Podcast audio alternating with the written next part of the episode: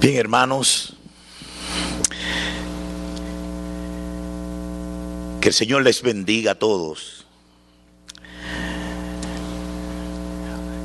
Le voy a invitar a que abran sus Biblias en Segunda de Juan, la segunda carta de el apóstol Juan.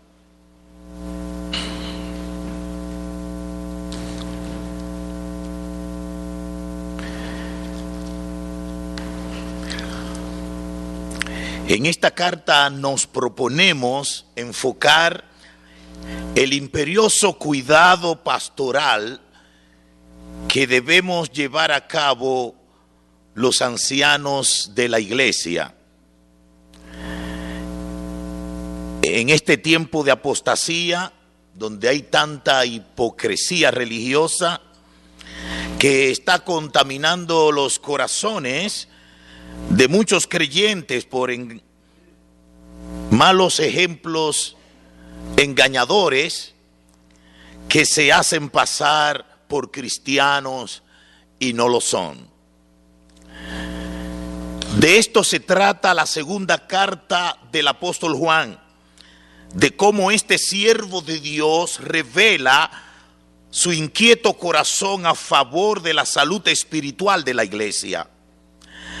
Pero su tema de cuidado pastoral por la iglesia lo va a enfocar tomando como ejemplo a una familia que estaba siendo bombardeada por los engañadores que pretenden arrastrar de la verdad al error. Es decir, que lo mismo que estaba pasando en esta familia era lo mismo que estaba sucediendo en la iglesia. Ante esta situación, el apóstol Pablo trata en esta carta cuatro puntos.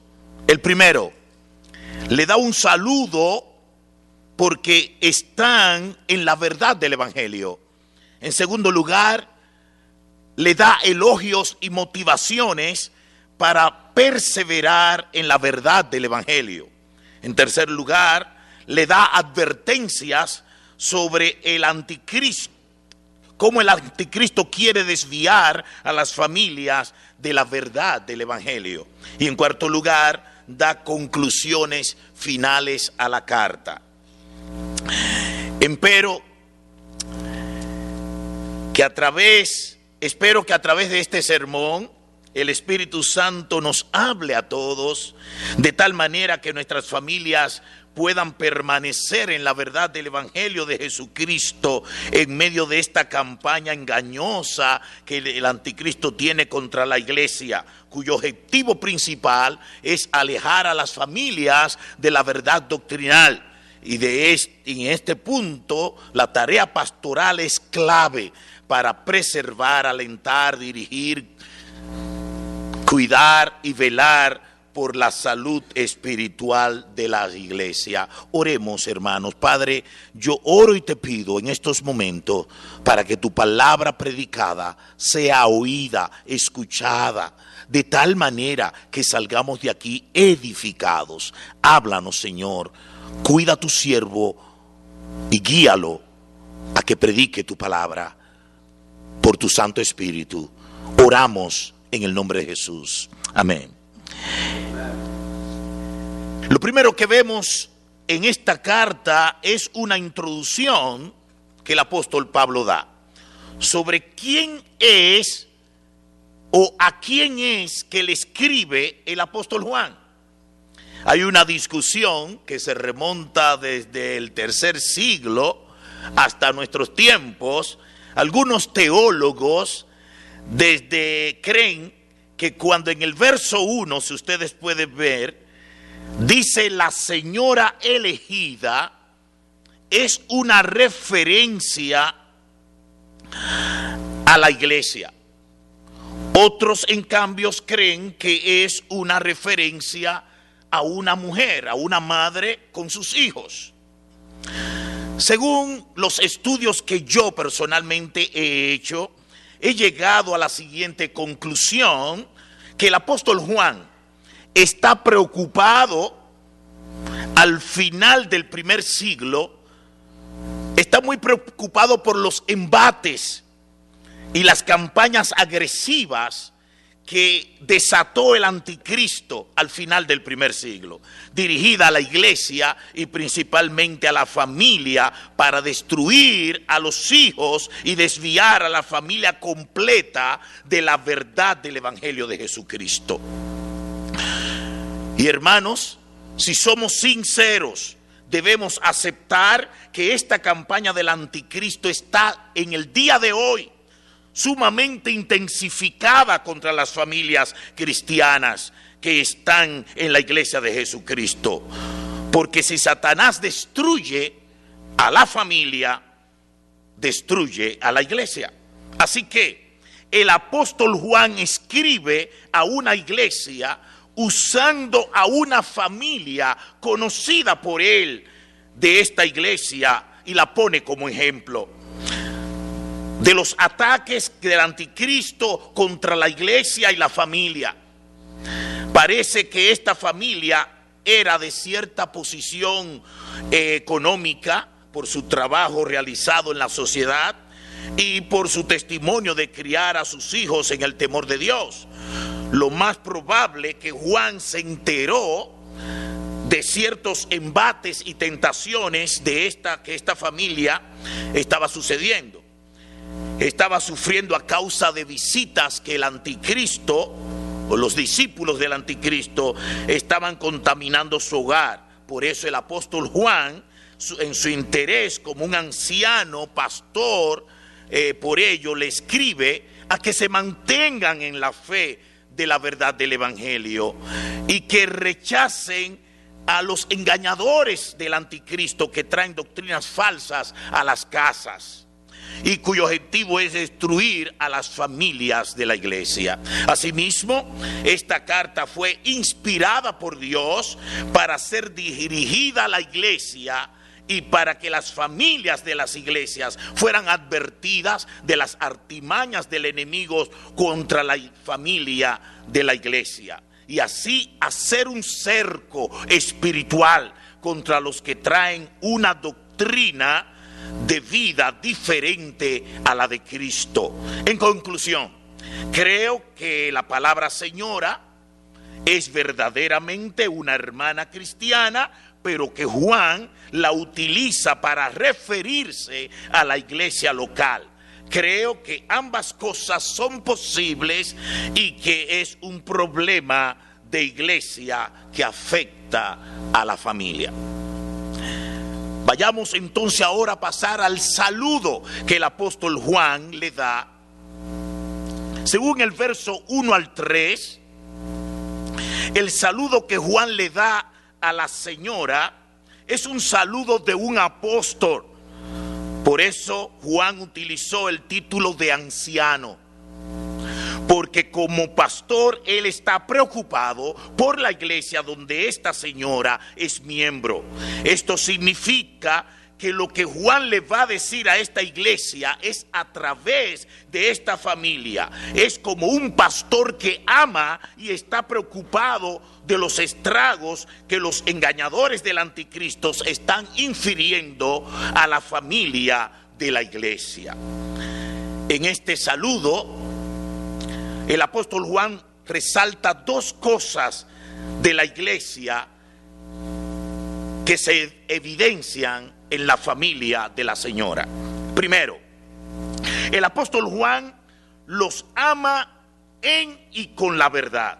Ese es un amor sincero, sin fingimiento práctico, sacrificial, mutuo. Y además el apóstol Juan confirma que no solamente él los ama con la verdad, y en la verdad, sino todos aquellos que han conocido a Jesucristo como la única verdad.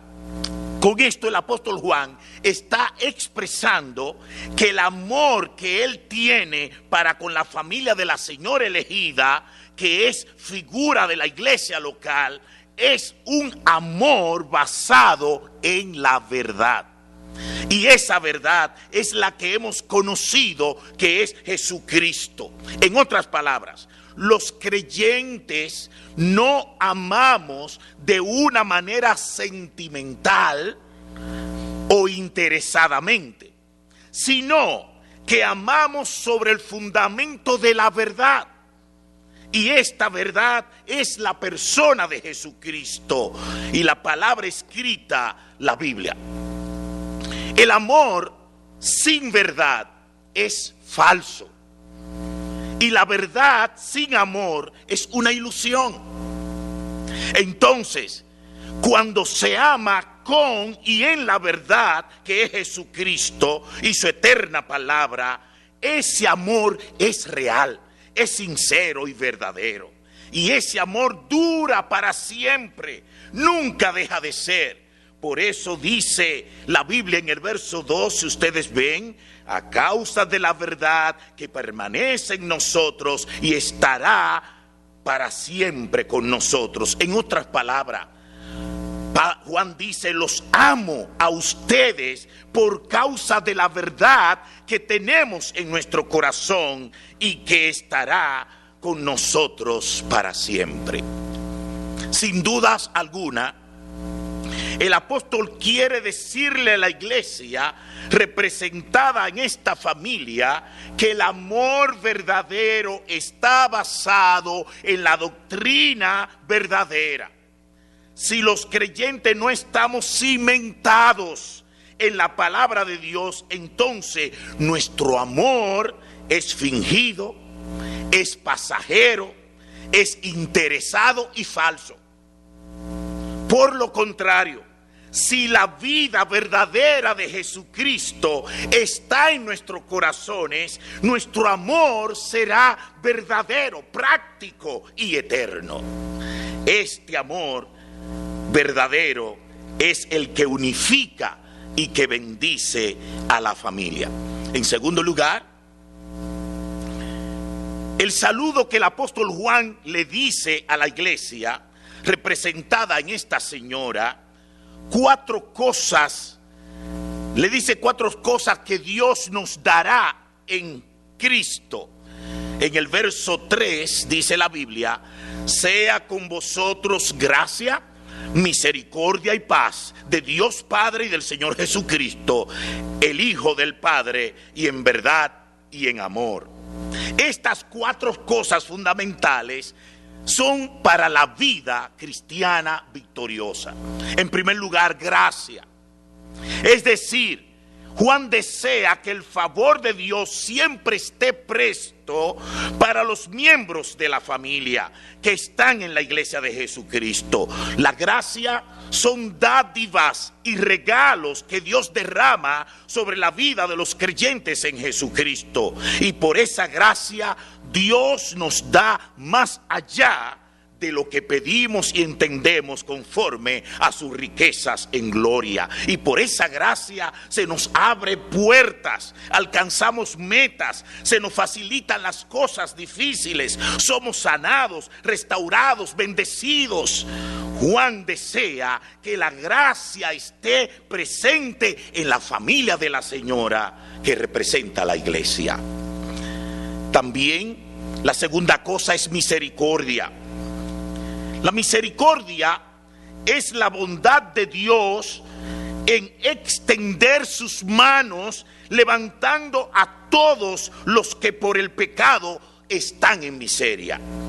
Es el deseo del apóstol Juan que Dios sea benévolo, restaurando y levantando a todos los que están en desgracia y necesitan las manos gloriosas y poderosas de Dios para salvación y edificación de nuestras vidas.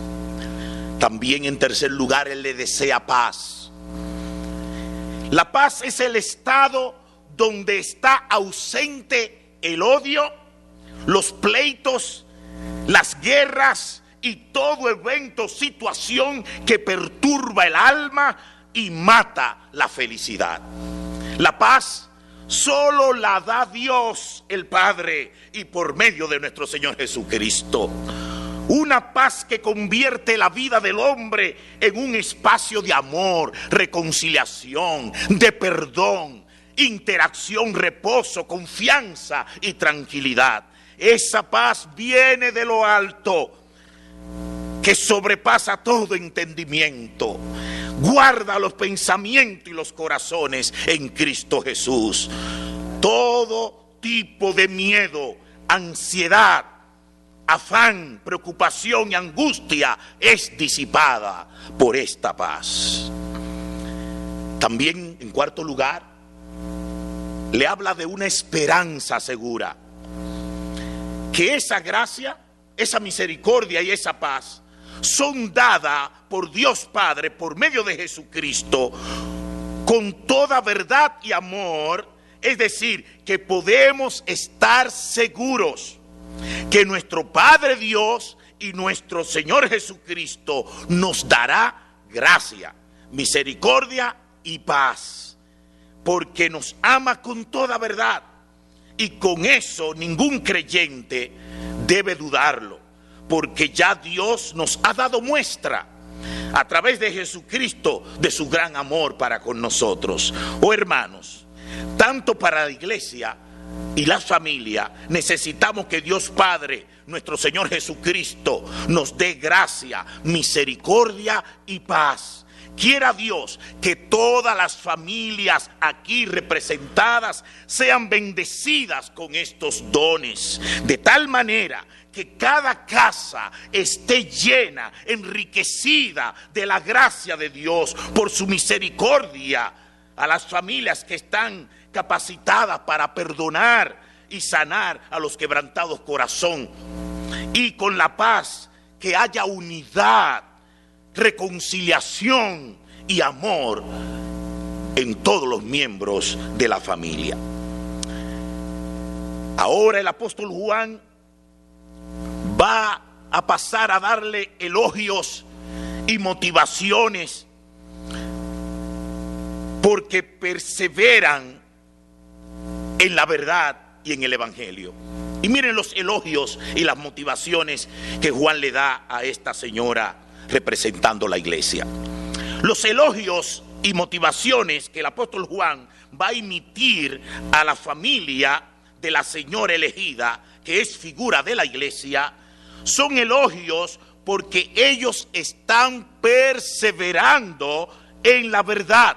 Cueste lo que cueste, no importa los sufrimientos, las tribulaciones, las persecuciones, las necesidades económicas y sociales, esta familia y la iglesia que representan estaban perseverando en medio de las pruebas, porque conocían la verdad que es Jesucristo y vivían según la verdad que es la palabra de Dios escrita, la Biblia. La enseñanza de que los creyentes que conocen a Jesucristo y su palabra del Evangelio verdadero del reino son los llamados a resistir, perseverar y vencer por la fe en medio de un mundo en caos, donde la inmoralidad, la pornografía. Dominan y contaminan el alma, donde la moral es relativa según la mente de cada quien, donde los hombres deciden lo que es bueno y malo, llamándole a lo bueno malo y a lo malo bueno, donde el anticristo está adueñándose de la mente humana para que rechacen a Cristo, único medio de salvación de los pecadores que creen en Él, donde el anticristo está desviando las mentes de los jóvenes a seguir el paganismo, la idolatría, el ateísmo, el nihilismo, el materialismo y el humanismo. Este es un mundo en caos total. Y es así que el anticristo desea que esté para perdición y condenación de todos los humanos. Ante esta situación, Juan elogia a esta familia que representa la iglesia local porque estaban perseverando fielmente en Cristo en medio del caos social. Quiero hacer un paréntesis. A los jóvenes aquí presentes, a los adultos, en medio de esta situación mundial, donde a lo malo se le está diciendo bueno y a lo bueno malo, nosotros vamos a parecer gentes de otro planeta, porque no seguimos el deterioro mundial que hay. Yo llamo a la atención a los jóvenes de Great Shores a permanecer firme en la fe, en la universidad, en la escuela, en el centro de estudio, en todo lugar. Si usted ha conocido a Cristo, usted tiene que perseverar en Cristo. El triunfo es de nosotros. Vamos a vencer, pero es necesario que la familia se una, la iglesia se una y no claudiquemos, no neguemos, no echemos atrás.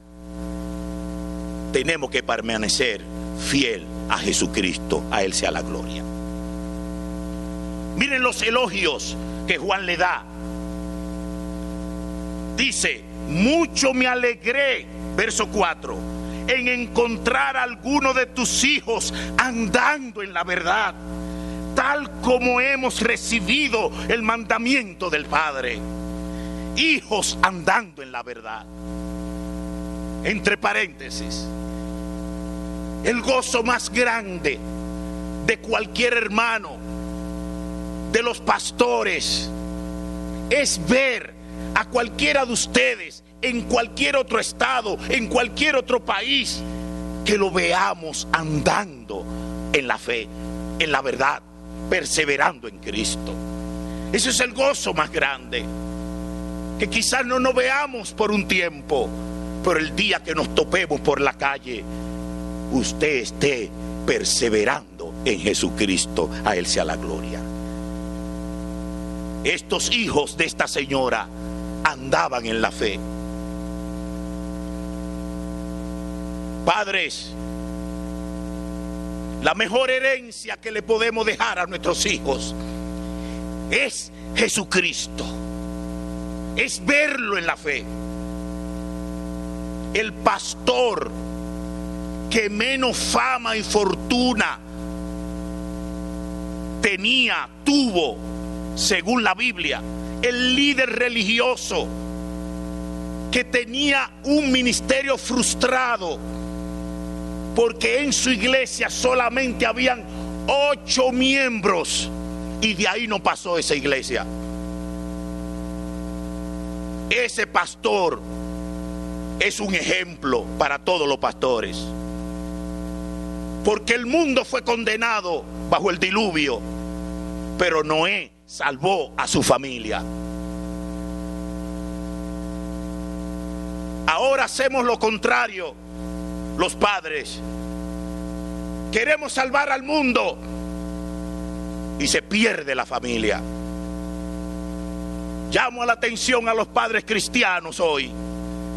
Luchemos contra el anticristo para salvar a nuestros hijos, cueste lo que cueste. Digan amén aunque no quieran.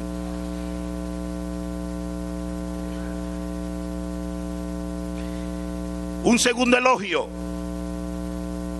Dice, verso 5, ahora te ruego, señora, no como escribiéndote un nuevo mandamiento, sino el que hemos tenido desde el principio que nos amemos unos a otros. Amén. Sigamos amándonos, dice Juan. Sigue, señora, dando amor. Sigue amando.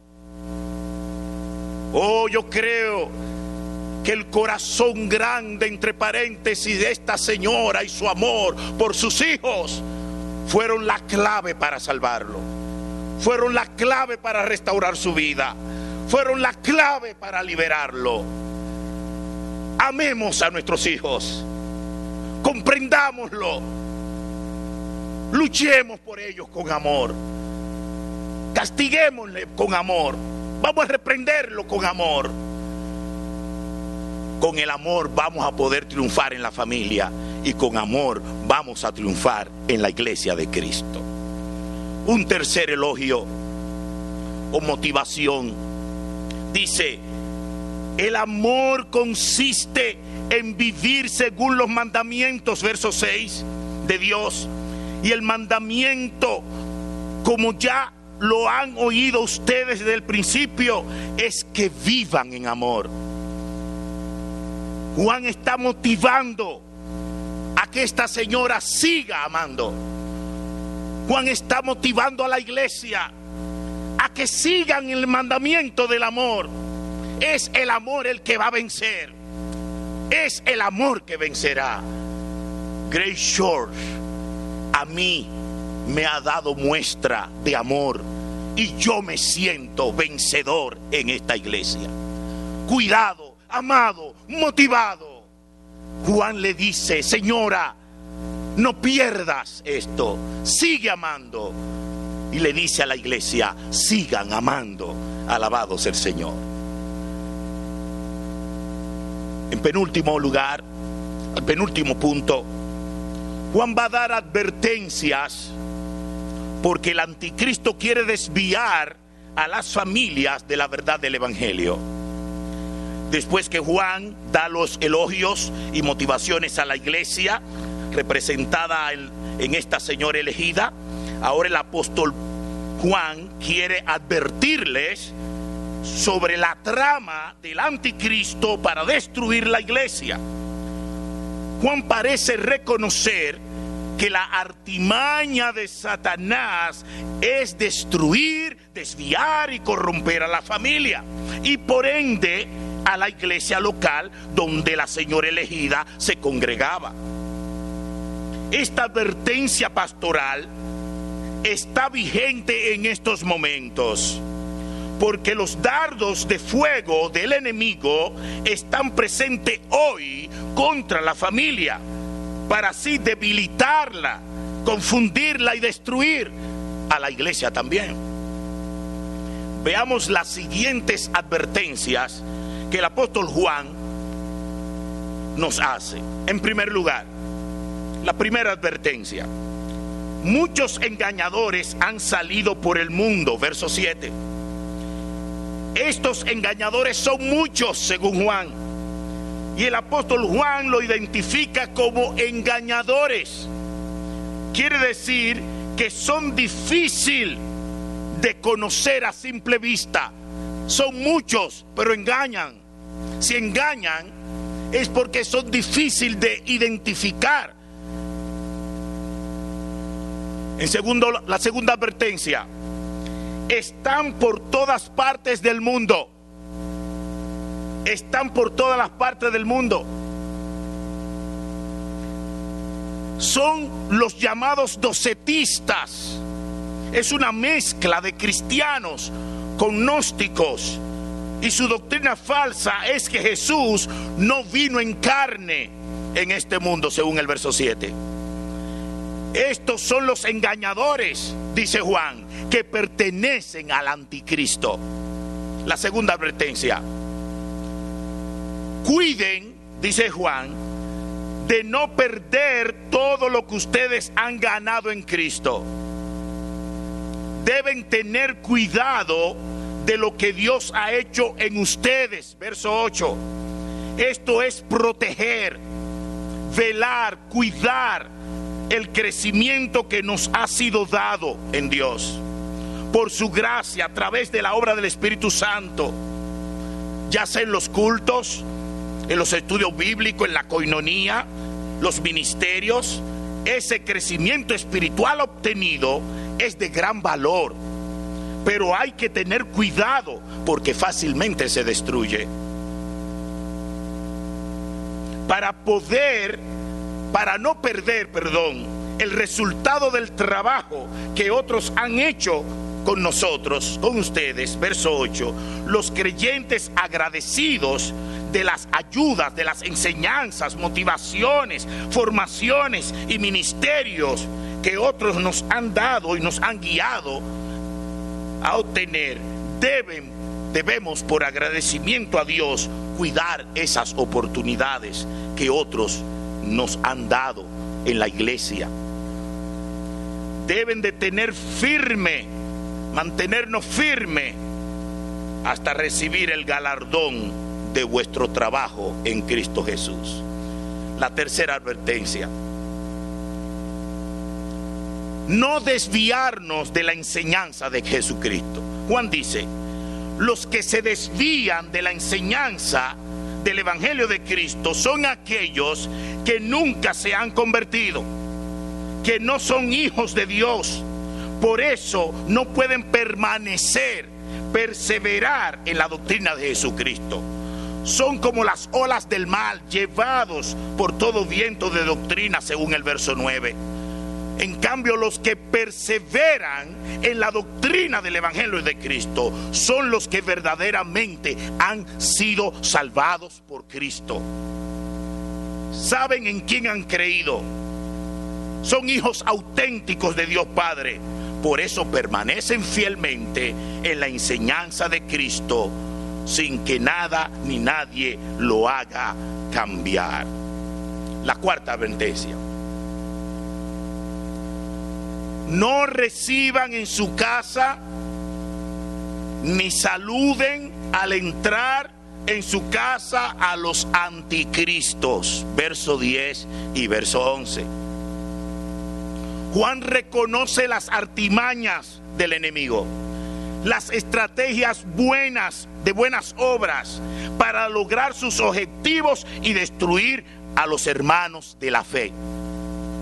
Juan equipa a los creyentes a conocer a los anticristos.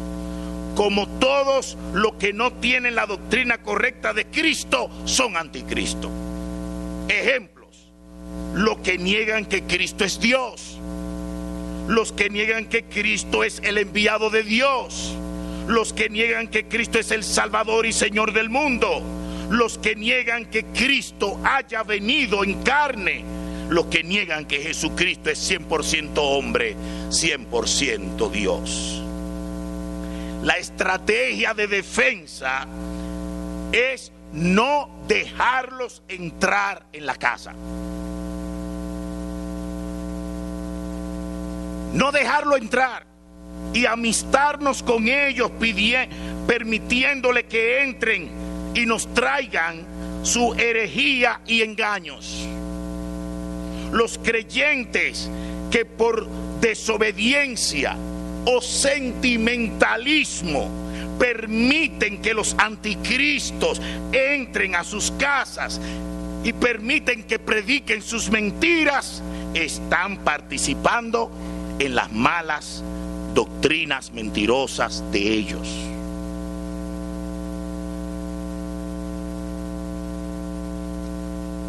Un paréntesis mientras era pastor en Santo Domingo, había una hermana, una familia, perdón, y los esposos estaban muy ansiosos de conocer la verdad. Estudiaban mucho la Biblia, querían saber mucho de la Biblia. Un día yo fui a visitarle y encontré una revista y me puse a leerla mientras ellos me iban a atender. Pero en la revista entendí que esa revista estaba diciendo que Jesús no era Dios. Yo hablé con los hermanos y le dije, hermano, alguien está entrando a esta iglesia, a esta casa y trayendo esta revista. Sí, sí, eh, una, una gente, son muy buenas ellos, digo, ¿verdad? ¿Y ustedes lo dejaron entrar? Sí. Entonces yo le busqué lo que dice Juan. Esta familia, esta pareja me dijo a mí, pastor, pero si Dios nos manda amar, ¿por qué no dejarlo entrar? Además, así como yo quiero que la gente me deje entrar, yo también tengo que dejar entrar a la gente hermanos míos, esa familia acabó, terminó siendo miembro de una iglesia testigo de Jehová.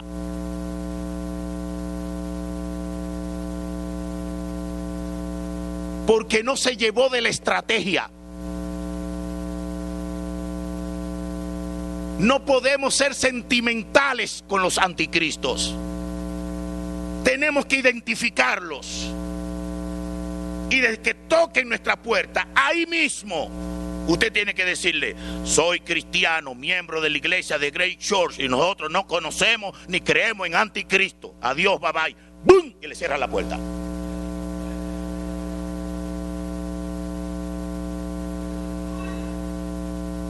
Pero pastor, usted no está mandando a ser terroristas, a odiar.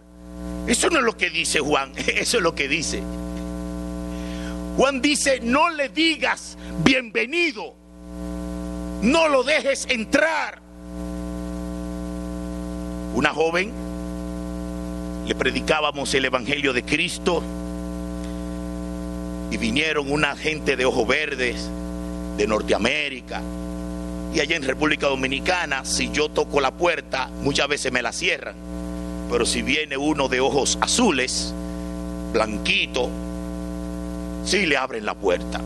Y vinieron estos dos jóvenes con corbata, camisa blanca, y le abrieron la puerta. Y estos muchachos comenzaron a traerle comida, a llevarle juguetes en Navidad a los hijos. Y cada vez que ellos se daban cuenta de alguna necesidad, ellos iban a llevarle algo a esta joven. Pues esta joven terminó siendo mormona. Porque la estrategia del anticristo es ese. Tocar la puerta y engañarnos. Prometernos cosas, darnos cosas para que tú le abras la puerta. Así los jóvenes tengan cuidado con lo que acepten en la universidad. Tengan cuidado lo que esos profesores ateos, materialistas, nihilistas dicen.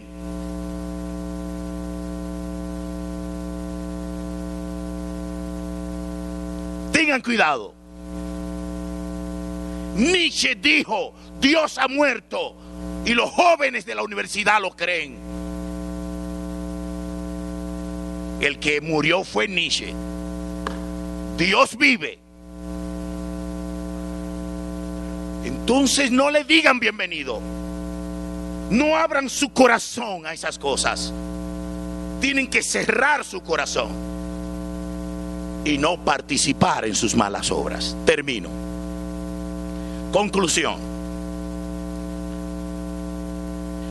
En los versos 12 al 13, el apóstol Juan desea ver a los hermanos cara a cara. Y es una demostración que él quiere compartir y participar juntos. Es una real bendición dentro del cristianismo, este deseo de Juan, de verlo, de participar, de compartir. Un deseo que debe de estar en nosotros. Un deseo de yo verte toda la semana, querer participar. Juan también saluda a esta familia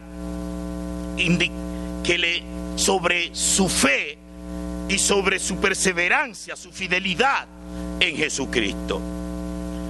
Hay tres exhortaciones, termino tres exhortaciones que hemos aprendido de todo este segunda de Juan.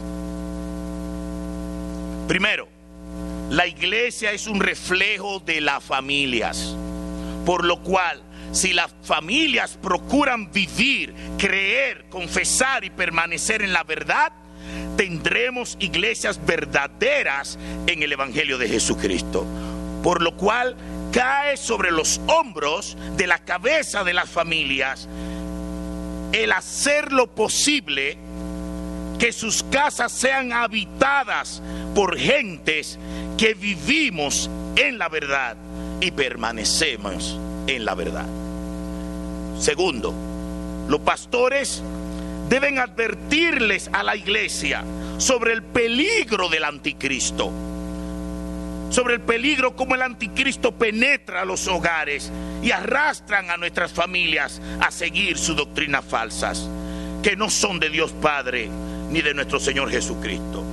Debemos permanecer advirtiéndole a la iglesia sobre los riesgos de permitir que las doctrinas falsas entren a nuestras casas.